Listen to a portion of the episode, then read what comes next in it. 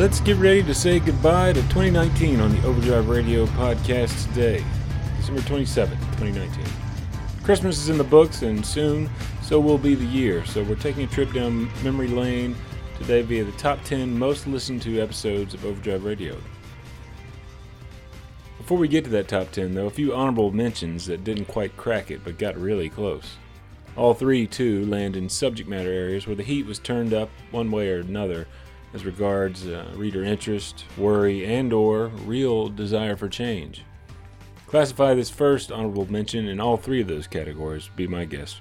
Where we're at today is there is no software, there is no artificial intelligence that has the experience or the prediction capability or the instincts that an experienced driver has. The subject was autonomous trucks, and the podcast excerpted a good bit of a panel discussion moderated at the Great American Trucking Show with the voice you heard there, that of Pronto.ai's uh, Ognen Stojanovski and Paul Schlegel of Starsky Robotics. Though both are clearly involved and invested in technologies that stand to throw a big wrench into the work of driving, both also expressed healthy amounts of skepticism as to autonomous tech's reality, where the rubber meets the road today.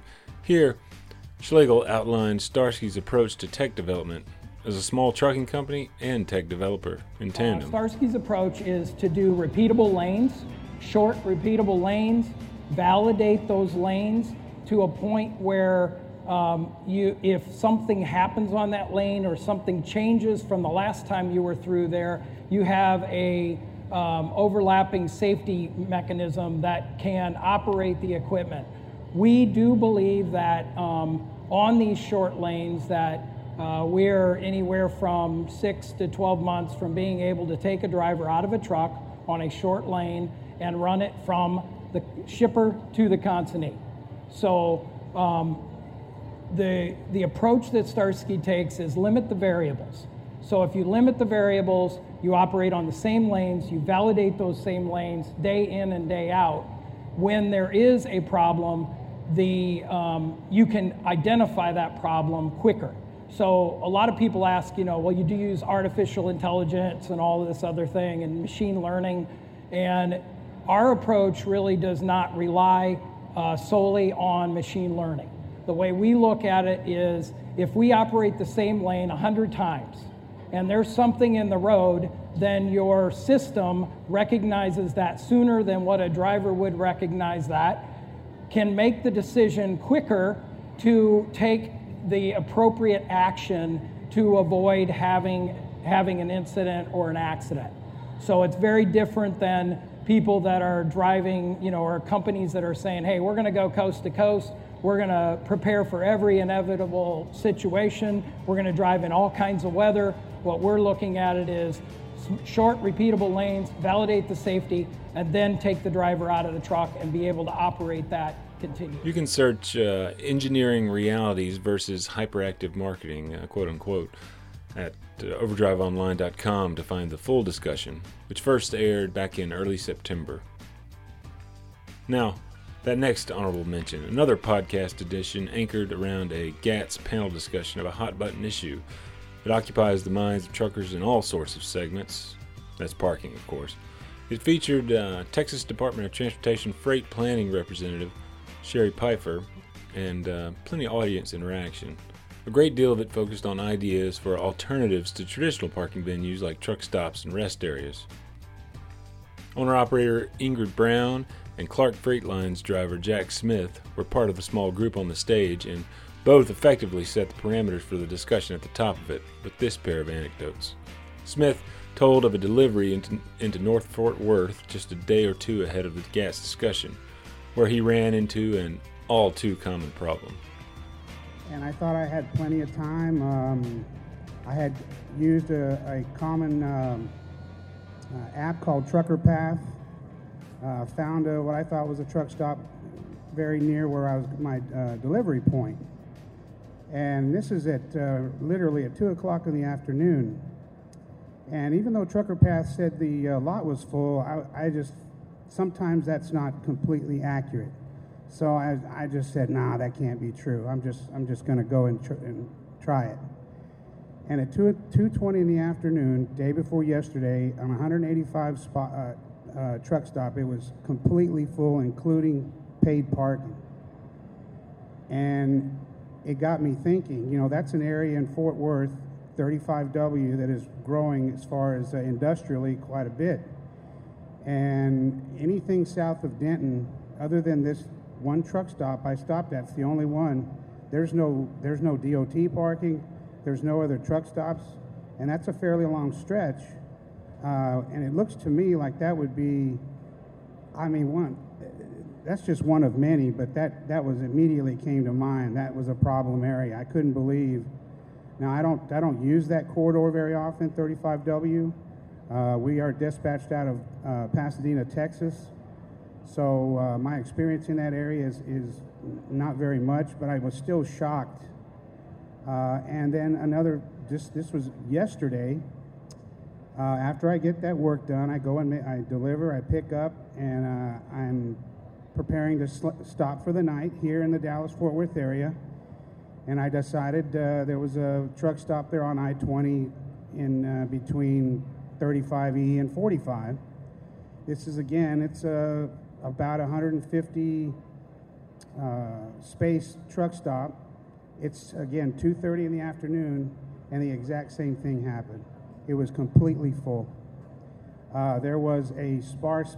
Uh, I was able to park there because there was just a couple of reserved paid parkings available. But again, it was shocking because, uh, in my experience, usually if you're looking for a place to park, whether you're trying to get your 30 hour, I mean 30 minute break, uh, and it's in the middle of the day, it's it's usually no problem whatsoever. Uh, not that early in the day, and back to back, two days in a row, I experienced that.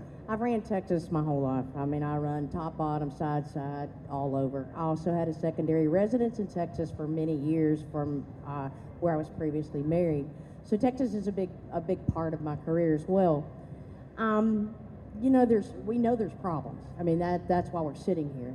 We pretty well know what those problems are, especially as drivers, carriers, fleet managers, brokers, everybody in the industry knows. You know, capacity is, of course, our number one scream and yell and match. Number two is is we have parking, but who actually do we go to for the areas of parking that's available?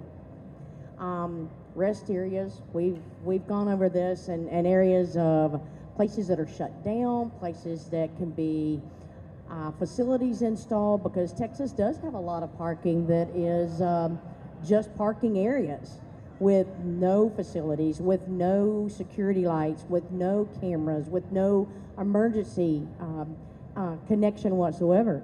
So, you know, starting out with realistic requests and realistic ideas, you know, I can go over the problems all day long, and we can like, I can waste my time with that. And the thing is, is what are our solutions? My solution for me, being a female running solo, is that I'm in a safe place. I'm in a place that I can have a facility. I'm in a place that I would prefer to be able to have food, but at that same event, I have a refrigerator, I have a microwave, I have I have capabilities for that for a shift. Um, but those things are the first things at the top of my list.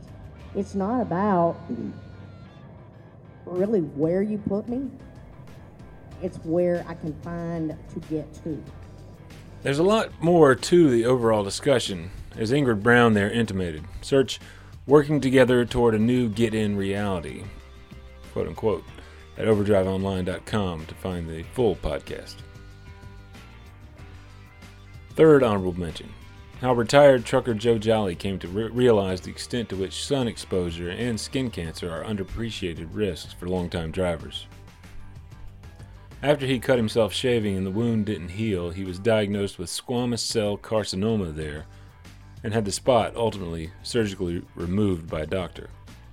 I said, I was inside the cab of a truck. I, I said, I, the sun wasn't on me. She said, Oh, it wasn't on you, but it was on you. She said, It will, it will find you.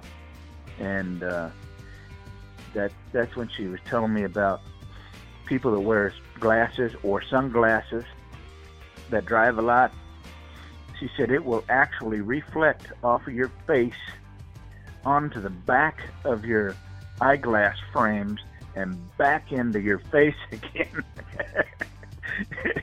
yeah, it's crazy. But I, I never thought, never ever thought that I would ever have skin cancer. You know, that's for them people that stand out in the sun all day long. But nope, it's not. It will find you. Search skin cancer at overdriveonline.com for more coverage of the sun exposure and cancer risk topic that followed throughout the year. Now, let's count down here from number 10, which was a unique edition of the podcast, featuring as it did not the voice of a trucker, but that of a carrier VP who, when newly hired by CR England, went undercover within the company's CDL training program to see it all from the newly hired driver's perspective. The goal? improving an abysmal turnover rate by improving the entire training process. Here's Pam Wilson, that self-same VP, describing some of what she found. Well, like most trucking companies, it's very difficult to keep drivers, and um, they're no different than anyone else. And uh, the upper leadership, particularly uh, Chad and Josh England, um, really wanted to change the landscape uh, for our driver, understanding that there was a lot of potential there to retain drivers, but also, you know, there's altruistic motivation too that you want to live up to what uh, their ideas were going to be coming into this job. And um, sure. so when I came in and interviewed, we talked about multiple options. Chad in particular decided that asked me first if I would consider going undercover. So only Chad and Josh knew of my interview. Um, so it was a unique opportunity. Um, and being the type of personality I am that loves adventure, a little adrenaline, and something unusual, that sounded pretty darn awesome. Sure, why not? I go undercover as a trucking student. Um, so it was agreed, and only those two knew of my existence and the HR uh, vice president. Okay. Um, and so there's three people who knew that I had gone through the school and uh, or was going to school. So that's what I was hired to do.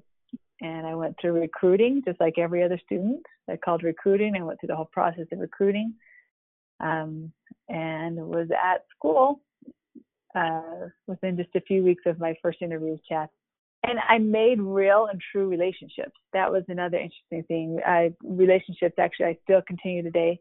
Um, and some of my dearest friends came from that experience. And so it was this constant, uh, I was, I wasn't who I was portraying myself to be, but yet I was. Um, and it was a very, uh, it was actually quite liberating and um, life changing experience that that five week, you know, three and a half to four and a half week process.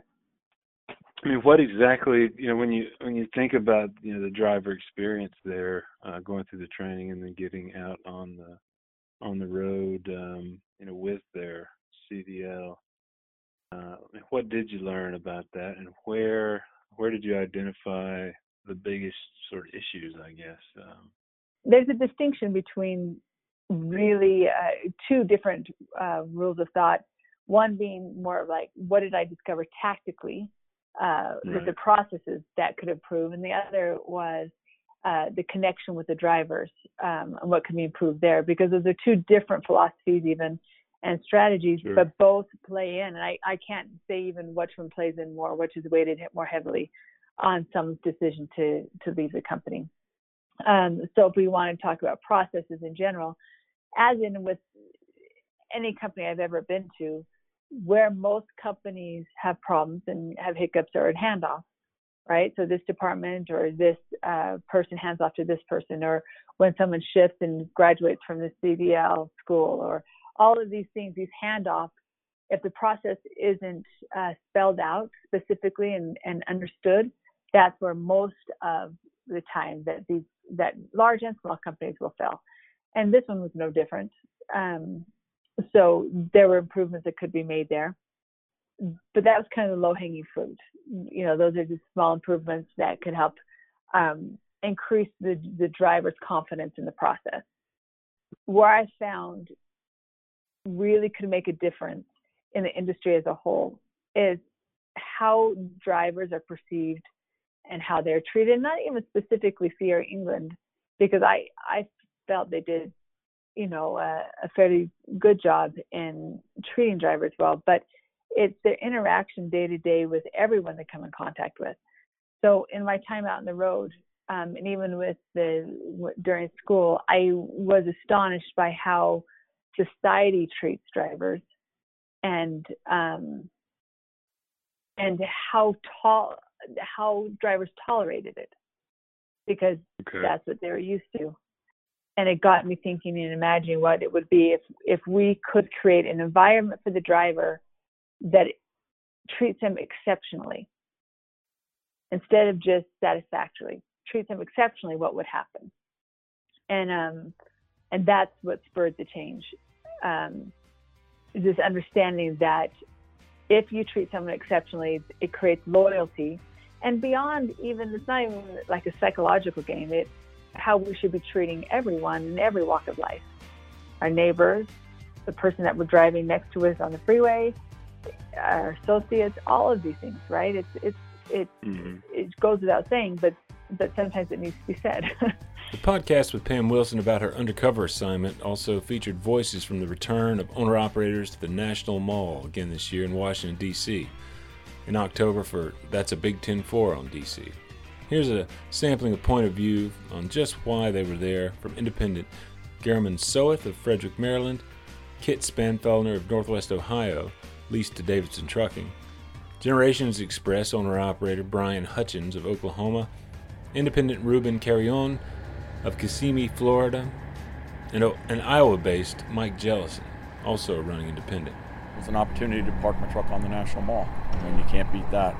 I mean, if you don't do anything else, you're on the National Mall looking at your your Congress and your Senate, and you can go up there and talk to them if you want. So you have the right, do it the right way. What's your reason for coming out here? What does it mean for you? Uh, have our voices heard about the regulations, 14 hour, 11 hour rule with these ELDs. I mean, there's got to be some kind of flexibility. I mean, everybody's racing the clock now. When before, when we was tired, we could take your break, then wake up, feel refreshed, and take off again. And it's it's just a headache anymore. I mean, you can't find parking spots. There's no parking. We, we need you want to set these regulations to us, but you're not helping the cause. I mean, it's hard to find parking spots anymore I think the proposed changes are probably going to be the best chance we get to actually fix the hours of service where they work better for everyone. You know, we, we need a true split sleeper berth, and it's evident reading through the publication they put out that they actually listened to a bunch of those comments in there. If you look, they actually cited a bunch of those comments in there, which is something previously I felt like we never even really had a relationship with the FMCSA where it seems like now they're at least actually listening compared to before you didn't feel like you had any say at all? I don't know. I really pretty much always retired. You know, I wish that we don't have so many regulations. Now they come out with the ELD, pretty much took all my, I feel my freedom. You know, I don't. Now I got a computer telling me what to do, and you know, I, I want to follow the rules. I don't, you know, yeah. I don't. I want to, you know, be more flexible. You know, but you know, not just the you know, I want to stop my truck, take a nap, you know, when I want and not when the computer does. Driver is responsible for this rig, this truck, his well-being when he's out on the road. He knows what it takes for him to operate safely. You can't take a clock and just say you're going to work within this clock and that's going to make you safer. You can't mandate safety. You have to train safety. I've said that over and over. And it's true because you can you can mandate anything to happen. It doesn't mean the effect that it has is going to come out to be positive in the long run, as we're actually starting to see now with the hours of service we currently have. Now these guys are racing against this clock versus before they could stop. It's just like DC traffic.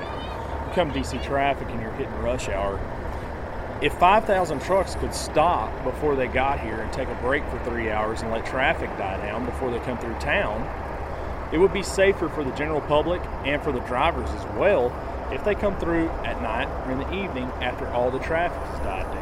Not only that, it creates less congestion on the roadways during the peak hours.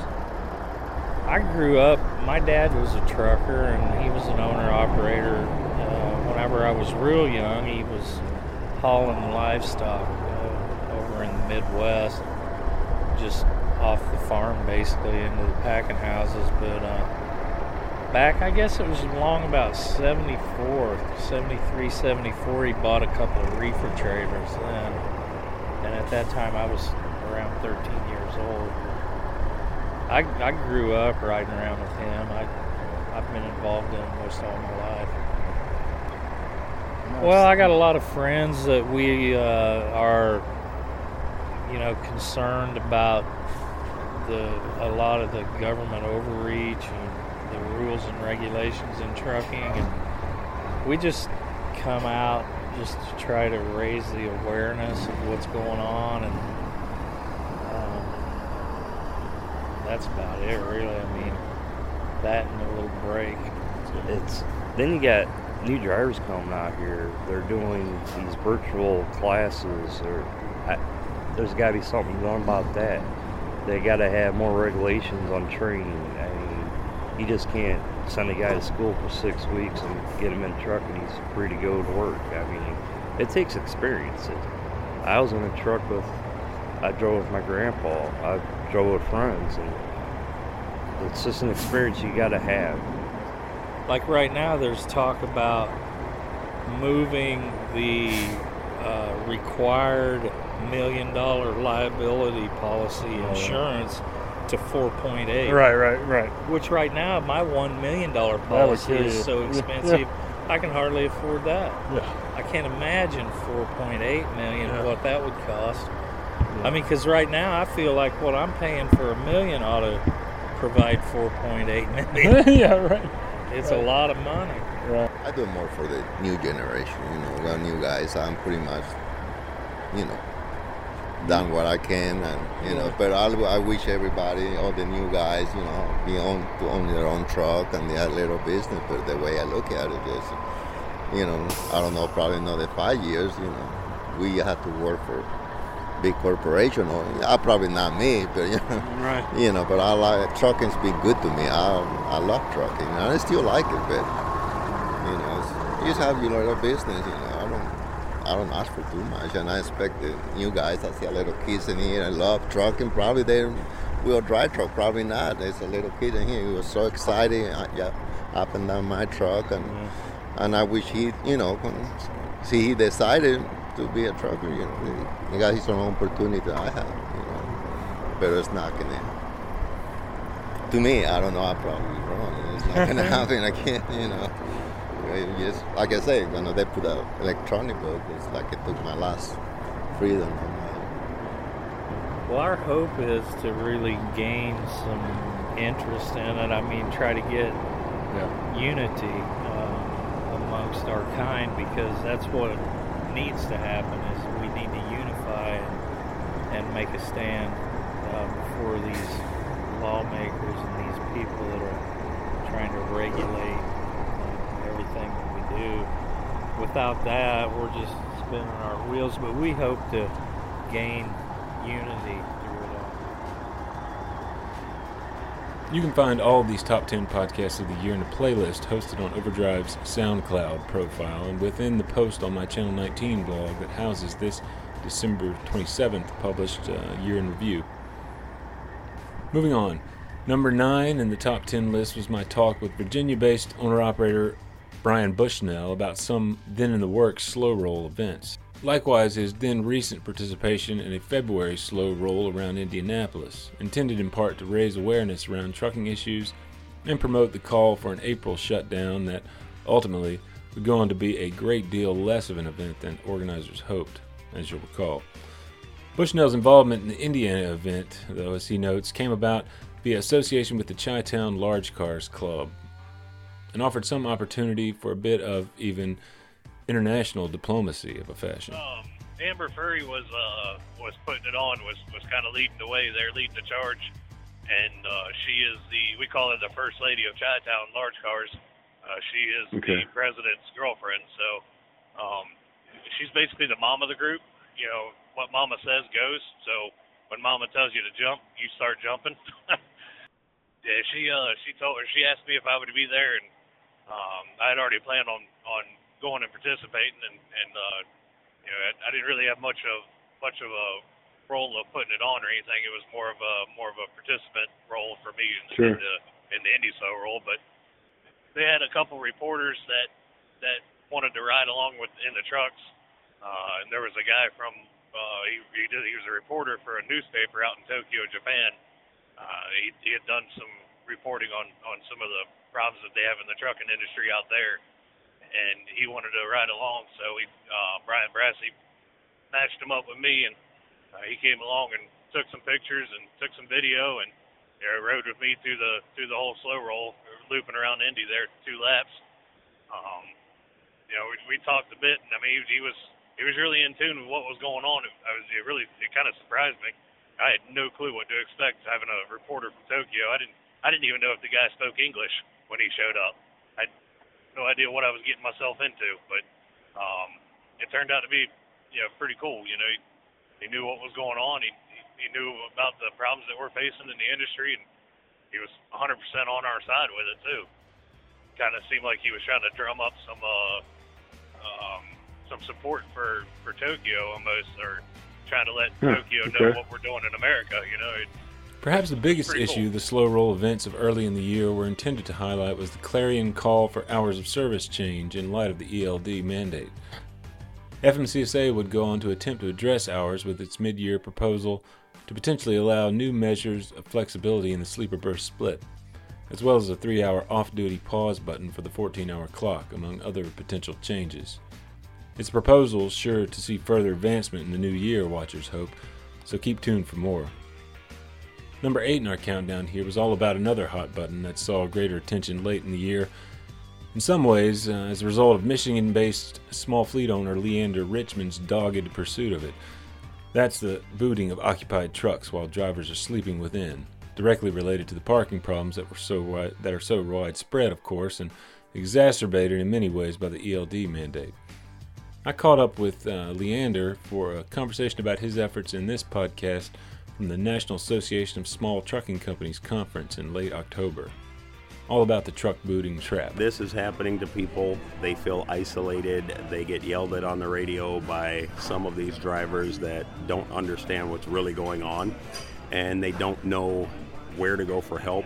They don't realize that they can get help and you know, quite honestly, they lose their five or six or seven hundred dollars and they think, okay, now I have to make it up. I don't have time to fight this or go back at it.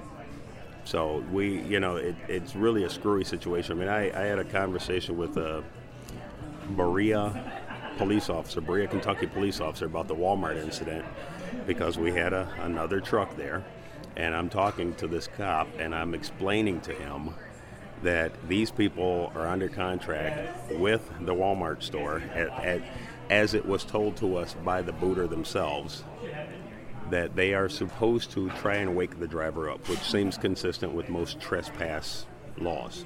You give the people an opportunity to correct the trespass. He insisted that yes, they have told him that they have they wear body cams to prove that they actually try to wake the drivers up. We have video showing that they tap on the truck extremely lightly. They don't they don't make any attempt to wake them up. And I asked this officer if he could just check the body cam to see if they if he tried to wake our driver up. His response was yes. I asked them about it, and they told us that it was an electronic media, and he had to go through our corporate office. So he made no real effort to try and verify what these people are doing, and this is what truck drivers are up against. You know, every time we get law enforcement involved, except in the case of North Carolina, they actually arrested the guy down there. Yeah, how's that for ending on a cliffhanger? We'll have further reporting on the truck booting trap and that particular North Carolina incident Richmond referenced late uh, next week at overdriveonline.com after the new year, so tune back in there. Good news that emerged a month or so after my talk with Richmond came out of Colorado, where new regulations were being finalized that would essentially prohibit any booting of an occupied vehicle without the intervention of a law enforcement officer. Number seven in the countdown preparing for the unforeseen or the impossibility of such at uh, any given time in the career of many an owner operator. That was part of the subject of my early year visit with owner op and former OOIDA board member Steve Bixler of Pennsylvania. It was all about uh, all in the value of uh, hanging on to that spare truck. He put his classic Lady in Red cab over back into service after his former daily driver hit some mechanical problems. Then, the worst happened. An accident that wasn't his fault took the Lady in Red off the road. He and his wife and business partner improvised with the assistance of long connections among hauling outfits in the region to make the best of an impossible situation. Along the way, uh, Bixler expressed uh, healthy skepticism of then prominent calls for a shutdown making their way around the internet. Between the unions, the large independent carriers, and the owner operators that are looking to grab a quick buck versus take a hit in the wallet today to make it better tomorrow, it'll never happen. You'll never you'll never see another nationwide truck strike. Not not on the same level as it uh, happened in the past, anyway. No, no, because you you get you. I mean, you know, you, back when it happened in the seventies, you didn't have trucking companies with 5,000, 8,000, 10,000 trucks on the road. You didn't have, you know, the, the the Teamsters. Yeah, they were they were they were powerful in the early 70s, but they didn't have the membership that they have now. And you know, it, it it's just there's too many different large groups that aren't going to stick together. And if you don't get them all to stick together, it's not going to work. I don't know if this is going to come up in your conversation or not, so I'm going to insert it here. I've I've been saying uh, for many many years, and while I had the opportunity with OOIDA, I I told this direct face to face to uh, Administrator Anne Ferro I told it to Administrator Scott Darling, and had I if I ever have the opportunity to meet him, I will tell it to Administrator Ray Martinez. The difference between the trucking industry leaders that claim to be all for safety and technology and the owner operators out there and the truck drivers out there is this the leaders of the trucking industry want whatever makes the bottom line look good at the end of the day. The truck drivers and the owner operators and the groups like OOIDA want whatever makes you get home safe at the end of the day. That's the difference. And until you get those two sides together, which you never will, there will always be strife in the trucking industry because you have your groups like the ATA and the Trucking Alliance, and all they're looking for is bottom line to make themselves look good and to make their trucking companies look good. They don't care what it does to the driver as long as it makes them look good. Whereas the owner operators and the truck drivers, they want to see rules and regulations in place that get them home safe to their family at the end of the day. To what extent would you go for another one to two miles per gallon in fuel economy? For owner operator Kenny Capel, the answer was the long in process development of an alternative system for electrically powering some of the parts of the truck that bleed efficiency from the diesel engine, like the main engine fan. Capel's newly patented system, also with uh, application for auxiliary powered climate control, was the subject of a talk in the depths of this summer, uh, this past August. Here's Capel describing the idea and results that turned many an owner op's ear for a variety of reasons. It's number six in our countdown. Now, a lot of us out here have been on a hill and we're gaining on the truck in front of us throw our left blinker on, we slide out there in that left lane, and we're doing good. We're passing the guy, and the engine fan comes on, you're dead in the water. You might as well just pull back in behind him. you know that's significant draw on the truck that most people uh, a lot of us out consider. here who run team with their wives and stuff may may have the same kind of wonderful wife I do. She's a great woman, but she has a heavy foot for such a little girl. And um, if the speed limit was 75, she wanted to run 75. And back then, we were running team to the northwest, pulling carpet out of Dalton, Georgia, uh, going up toward Washington, and then back down to L.A. and doing the triangle back to Dalton, Georgia. Um, the average fuel mileage of the truck was in the high sixes, low sevens, running team that way. All my numbers and everything that I have on this was based on team running. Um, Okay.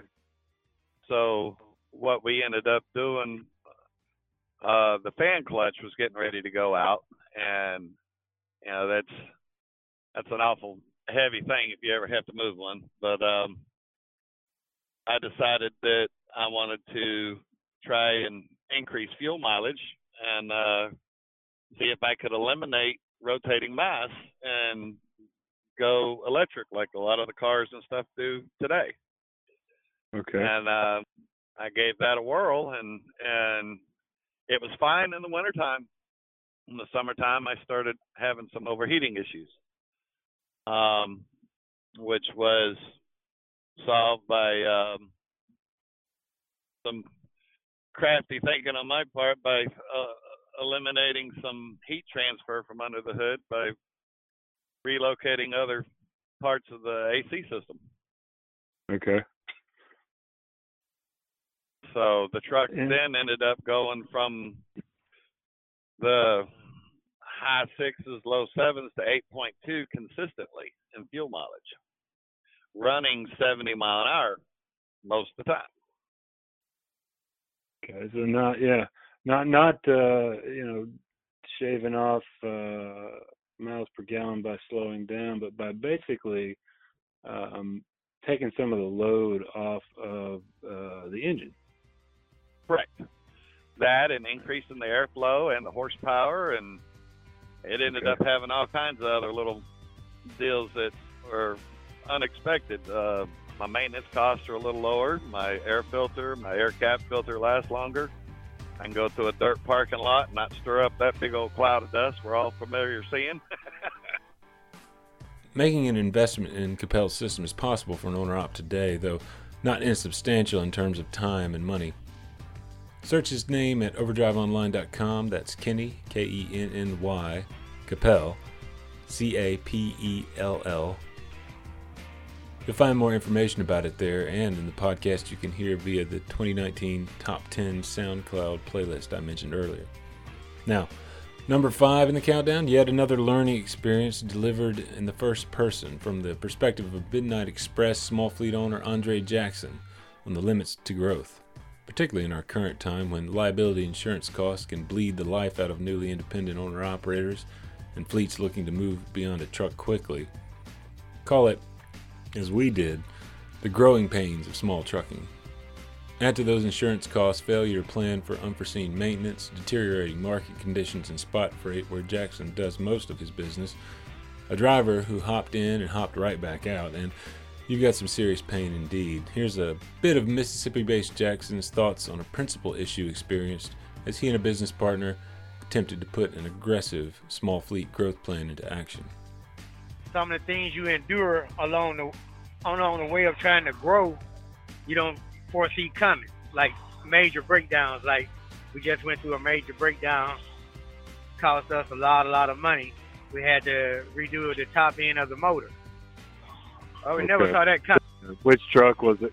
It was the Volvo, and the thing about the Volvo, we had just purchased the Volvo, only pulled one load with it when it when we had the problem with the truck. And I had to put six new injectors in it, had to do an overhead to it, all that. And um, it, it hit us financially because, like, major, majorly because we had to tow the truck down to Atlanta. The truck stayed in Atlanta almost five weeks um, for the repairs to be completed, um, which cost us financially once again. Um, I'm back and forth in Atlanta to a hotel, which cost us once again. And then just the labor and the parts to get it all done was Yeah. something that was unforeseen. So on paper, when we was creating the plan, we never created a outlet, or is that the proper word to use it, or uh, we never looked at the fact that you know we could have a breakdown like this that will cost us, you know, majorly. We never just took the time to think about that when we was um, you know, creating our outline to grow the business. All things considered, you would have uh, done more in the area of putting uh, putting aside uh, money in a kind of an emergency fund uh, quickly. Right. Definitely. I mean, it was a, it was something that really taught us as far as our maintenance, maintenance money is concerned, having more than enough, as opposed to not having enough. You know, um, Right. it depleted or it depleted our maintenance money, and um, it started to go into our business account money, which in turn, as I stated, was weighing on the business. Um, so what we did was instead of being an eight percent deduction towards um maintenance, we raise it up to ten percent deduction toward maintenance now. Yeah, so on every load, uh, you're allocating uh, at least ten percent to that maintenance fund. Well, we we at the end of the week when we do the loads from the total of all the loads, Total we revenue. take ten percent total revenue. Though plenty of those bedrock trucking business principles apply, early in the year I got a close look at another sort of trucking altogether, one that clearly excites the imagination of the Class 8 truck audience. This number four in the podcast countdown looked at the cargo van operation of team owner operators Darren and Trish Ayers. Part of the attraction of this particular episode, no doubt, had to do with the question of just how it could possibly be that the Ayers were hauling in a Mercedes Sprinter van with what amounts to a 90 plus inch double bunk sleeper on board. Where do you put it? Answer Right behind the captain's chairs. Doesn't that limit what you can haul? Answer Yeah, but they do fine, even with the sacrifice space, and it turns out there's a reason for that. Here's Darren describing it. we had a, a lease truck for a little while, and then we we bought our own truck, a used one, and um, ran it for a year uh, to a year and a half until we were able to then take our truck and move it over to Landstar, who we've been with now for the past four years. We moved to the cargo van from the tractor trailer in November of uh, 2017, so about a year and a half ago you know, I I try to get as much knowledge as I can before I I make a ship. So I had really researched the cargo van side before we decided to downsize from the tractor trailer, and we uh, with Landstar we had moved into a niche with the uh, with the A and E uh, or A A and E uh, as the Yeah. industry calls it, the arms, ammunition, and explosives side of the house, and uh, so with Landstar, since we were already in that niche, we were able to downsize to the cargo van and remain in that niche. Uh, and I think that's what's made it successful for us is being in that particular line of uh, of transportation hauling. I imagine, as others uh, I've talked to have have said over the years, um, when you're talking about freight, uh, military freight, that's that's the place you want to be when it comes to earning potential. And um, if what I'm I've heard from some others about cargo vans is, uh, is, is correct, that may even be more true there. It's kind of for us for us as much as anything. It's kind of like being back in the military family again. We're we're familiar with uh, the eccentricities that go along with being uh, uh, on military installations and the security clearances. We already had those, so it worked well for us. But you pretty much do that exclusively. Yes. Yeah. On very rare occasions, we may get an agent that calls us to want us to pick up something if we're in the area. Um, but rarely are they willing to come up to the um, uh, the price that we're used to getting uh, working as a team uh, hauling the A and E.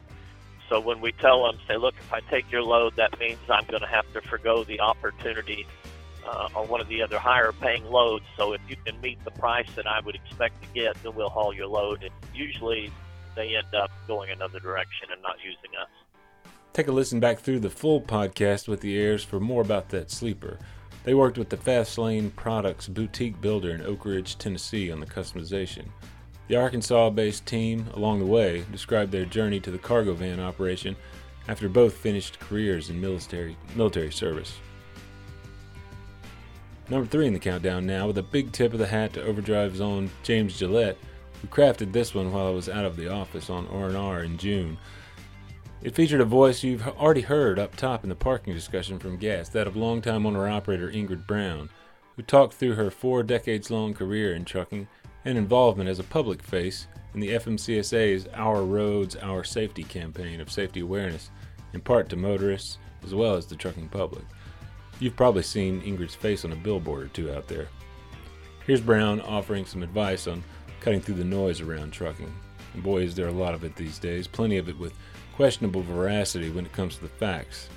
Though the pace of change has certainly accelerated as well, and with that comes reasonable worry. Breathe, Brown advises. Breathe and take the time to consider facts, calculate options. The biggest thing is is make sure that if you're listening to things that are happening or you're reading media or you're reading social media or you're you know you're you're trying to find answers make sure that you find the true facts of it. To rectify this i think that everybody being on edge it'd be great if i could say just breathe. That's hard to do. It's hard to do whenever you're trying to figure out if rates are going to continue to drop and you're trying to figure out how am i going to keep going with what i'm doing or where do I need to adjust so that it's not going to affect in such a detrimental way that I have to change my operation. Um, I think that, um, and I feel that really sitting down and seeing exactly what you as an individual or a small company owner operator needs to do for yourself on the lowest line possible so that you know for yourself what you can and can't do. And what I mean by that, and that sounds like a lot of ramble, but it's pretty simple. Sit down, get your priorities where they need to be for yourself, your family, your business. And I say it just like that yourself, your family, and your business. And once you get that done, then you can figure out where you need to go to make that happen. You may, may have to make some changes in the times coming. You may have to, you know, when the full enforcement comes in in December, you may have to, you know, readjust a few things. We all are. It's not going to be something that affects one person, it's going to affect the whole industry. We're looking at a lot of, of things that's coming about that we're wanting answers on, that we're asking questions, that we're looking at you every day, that we're probably, just like me, I'm looking at you every day, several times a day. And we're just, I think the anticipation is, is just really building up a whole lot of anxiety in a lot of places and a lot of things in the industry, whether it's drivers, shippers, receivers, companies. I, I, you know, I don't care what part you're in. That number three podcast also featured a preview of the finalists in this year's Trucker Talent Search, which Kingsport, Tennessee based owner operator Taylor Barker would go on to win. As regular Overdrive Radio listeners well know from the recent coverage of Barker's recording session here in Nashville. Here's one of the songs featured in that June podcast that turned plenty ears too, from eventual runner up Jason Henley of Jemison, Alabama. It's Nebraska Dropping Hook.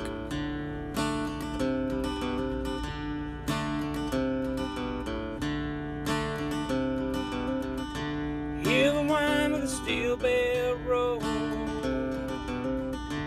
400 miles I get home, Lord.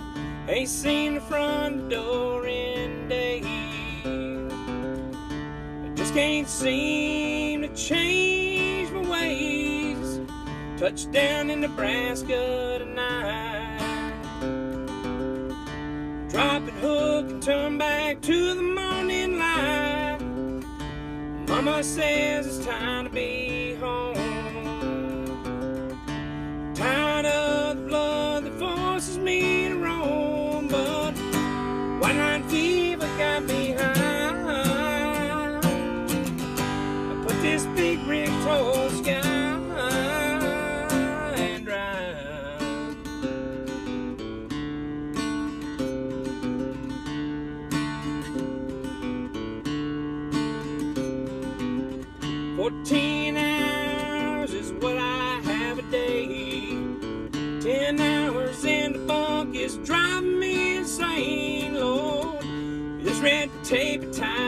down. From the life I want,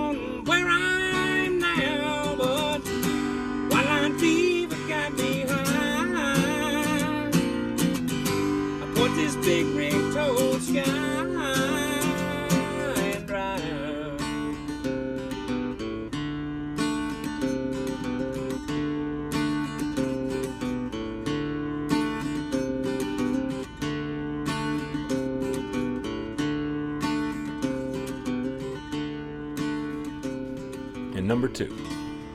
It didn't take long for this newbie team to see the value in more flexible sleeper splits.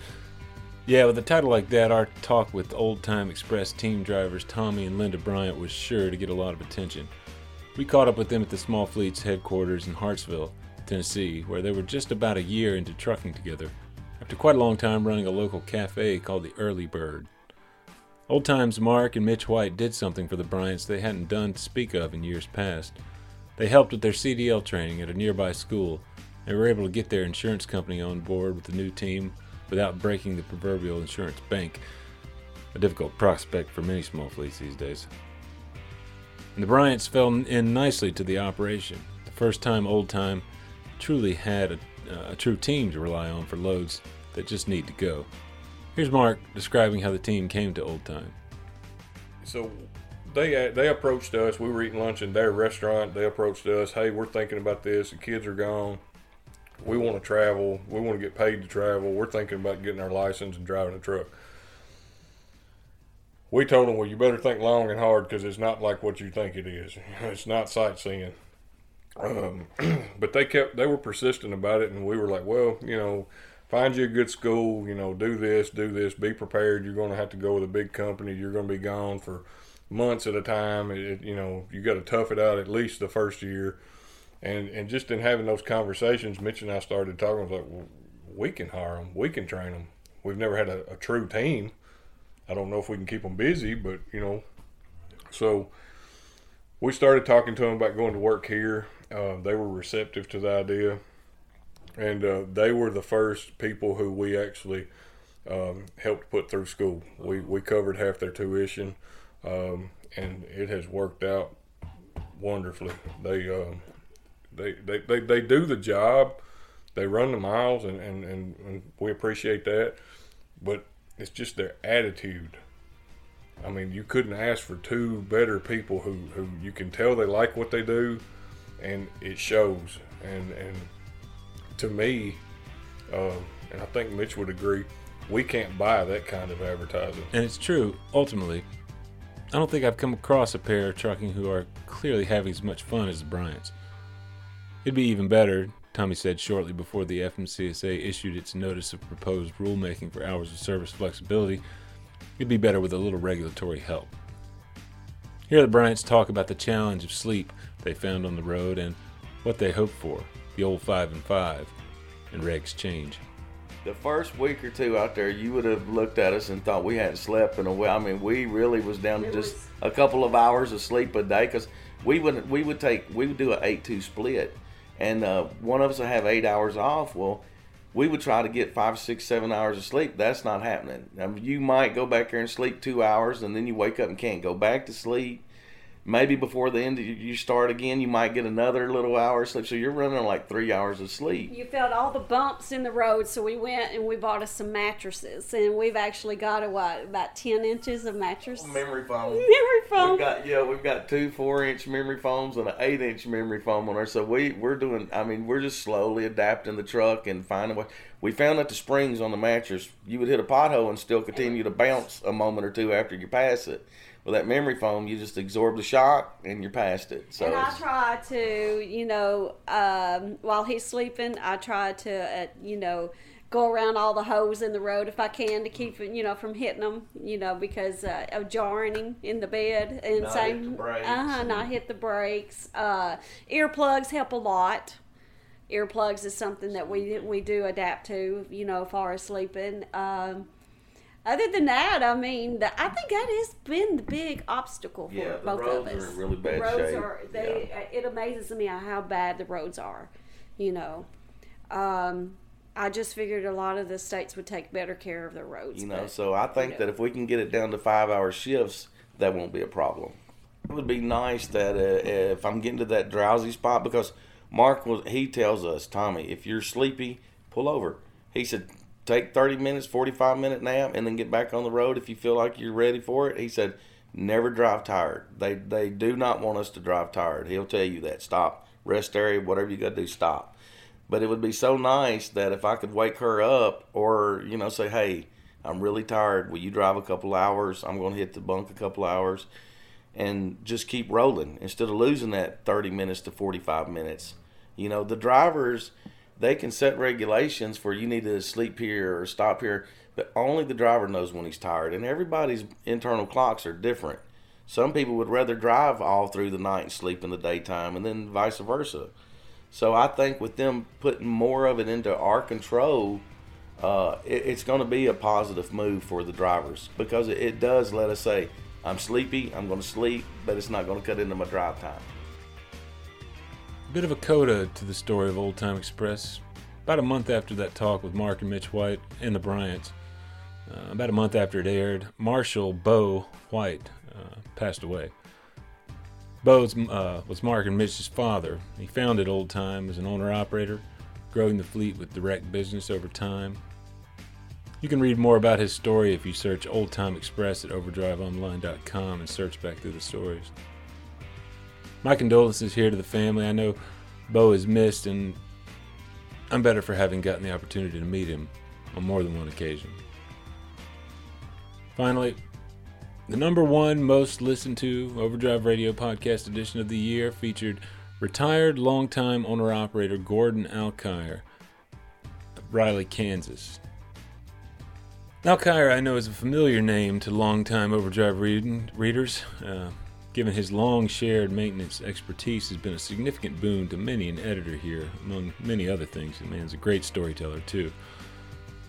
He reached out with a uh, quite a doozy of a runaway uh, that he experienced uh, down Monteagle Mountain many, many, many years ago in the wake of all the social media piling on he was seeing uh, following that uh, horrific tragedy out in Colorado earlier this year. He urged drivers to check their condemnation of the trucker involved there before the facts of his circumstances were out. And Gordon shared his own story of tragedy, in his case, just narrowly avoided from the 70s. I worked for a company out of Glasgow, Kentucky, and uh, it was a fairly regular run for for me to go down Monteagle on the old road, in through Chattanooga down into Georgia, and then we come back the same way. And uh, Remind me what you were driving that uh, that day in, in Monterey. What was that truck like? oh, it was a excuse me, a GMC Astro '95. I can tell you the color; it was blue. but I don't rem- I don't remember the engine. It was more than likely a Cummins uh, ten speed. It was a ten speed.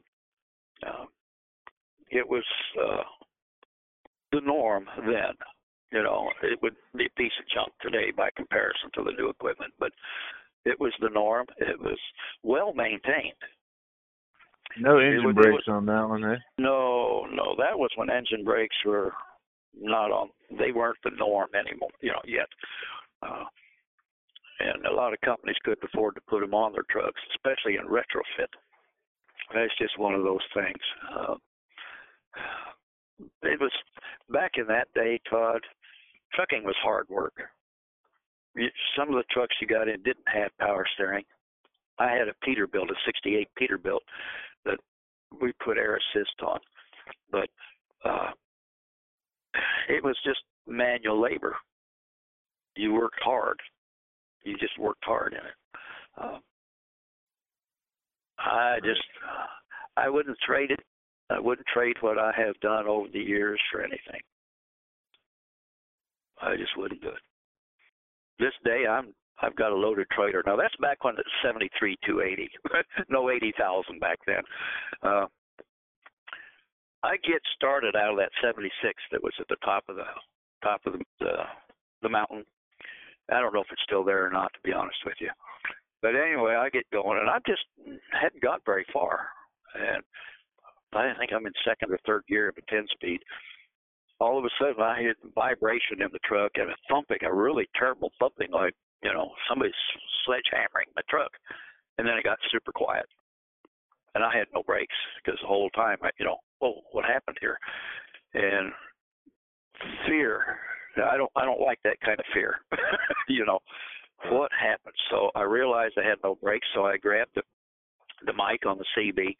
Thank God everybody had one, and uh, told them that I'm I'm in a southbound runaway truck. You know, and I got no brakes. And it isn't that I burned them up. I just they just no no brakes. And Now, I what had to- happened there? You you figured it out later, right? Yes, yes, I did. Uh, I clipped a Snuffy Smith. Now, if you've been out here a long time, you'll know who Snuffy Smith was. Uh, I, anyway, we get down there, and I I clipped the Snuffy Smith, but not real bad, you know, just wake him up, so to speak. He got on the radio and started hollering, "Yes, he is a runaway truck. He just clipped me," you know. Blah, blah, blah. Anyway, I get down to where, oh God, I I know this runoff ramp is coming. Oh, God bless it. I get around that last curve before we hit that short straightaway for that runoff ramp.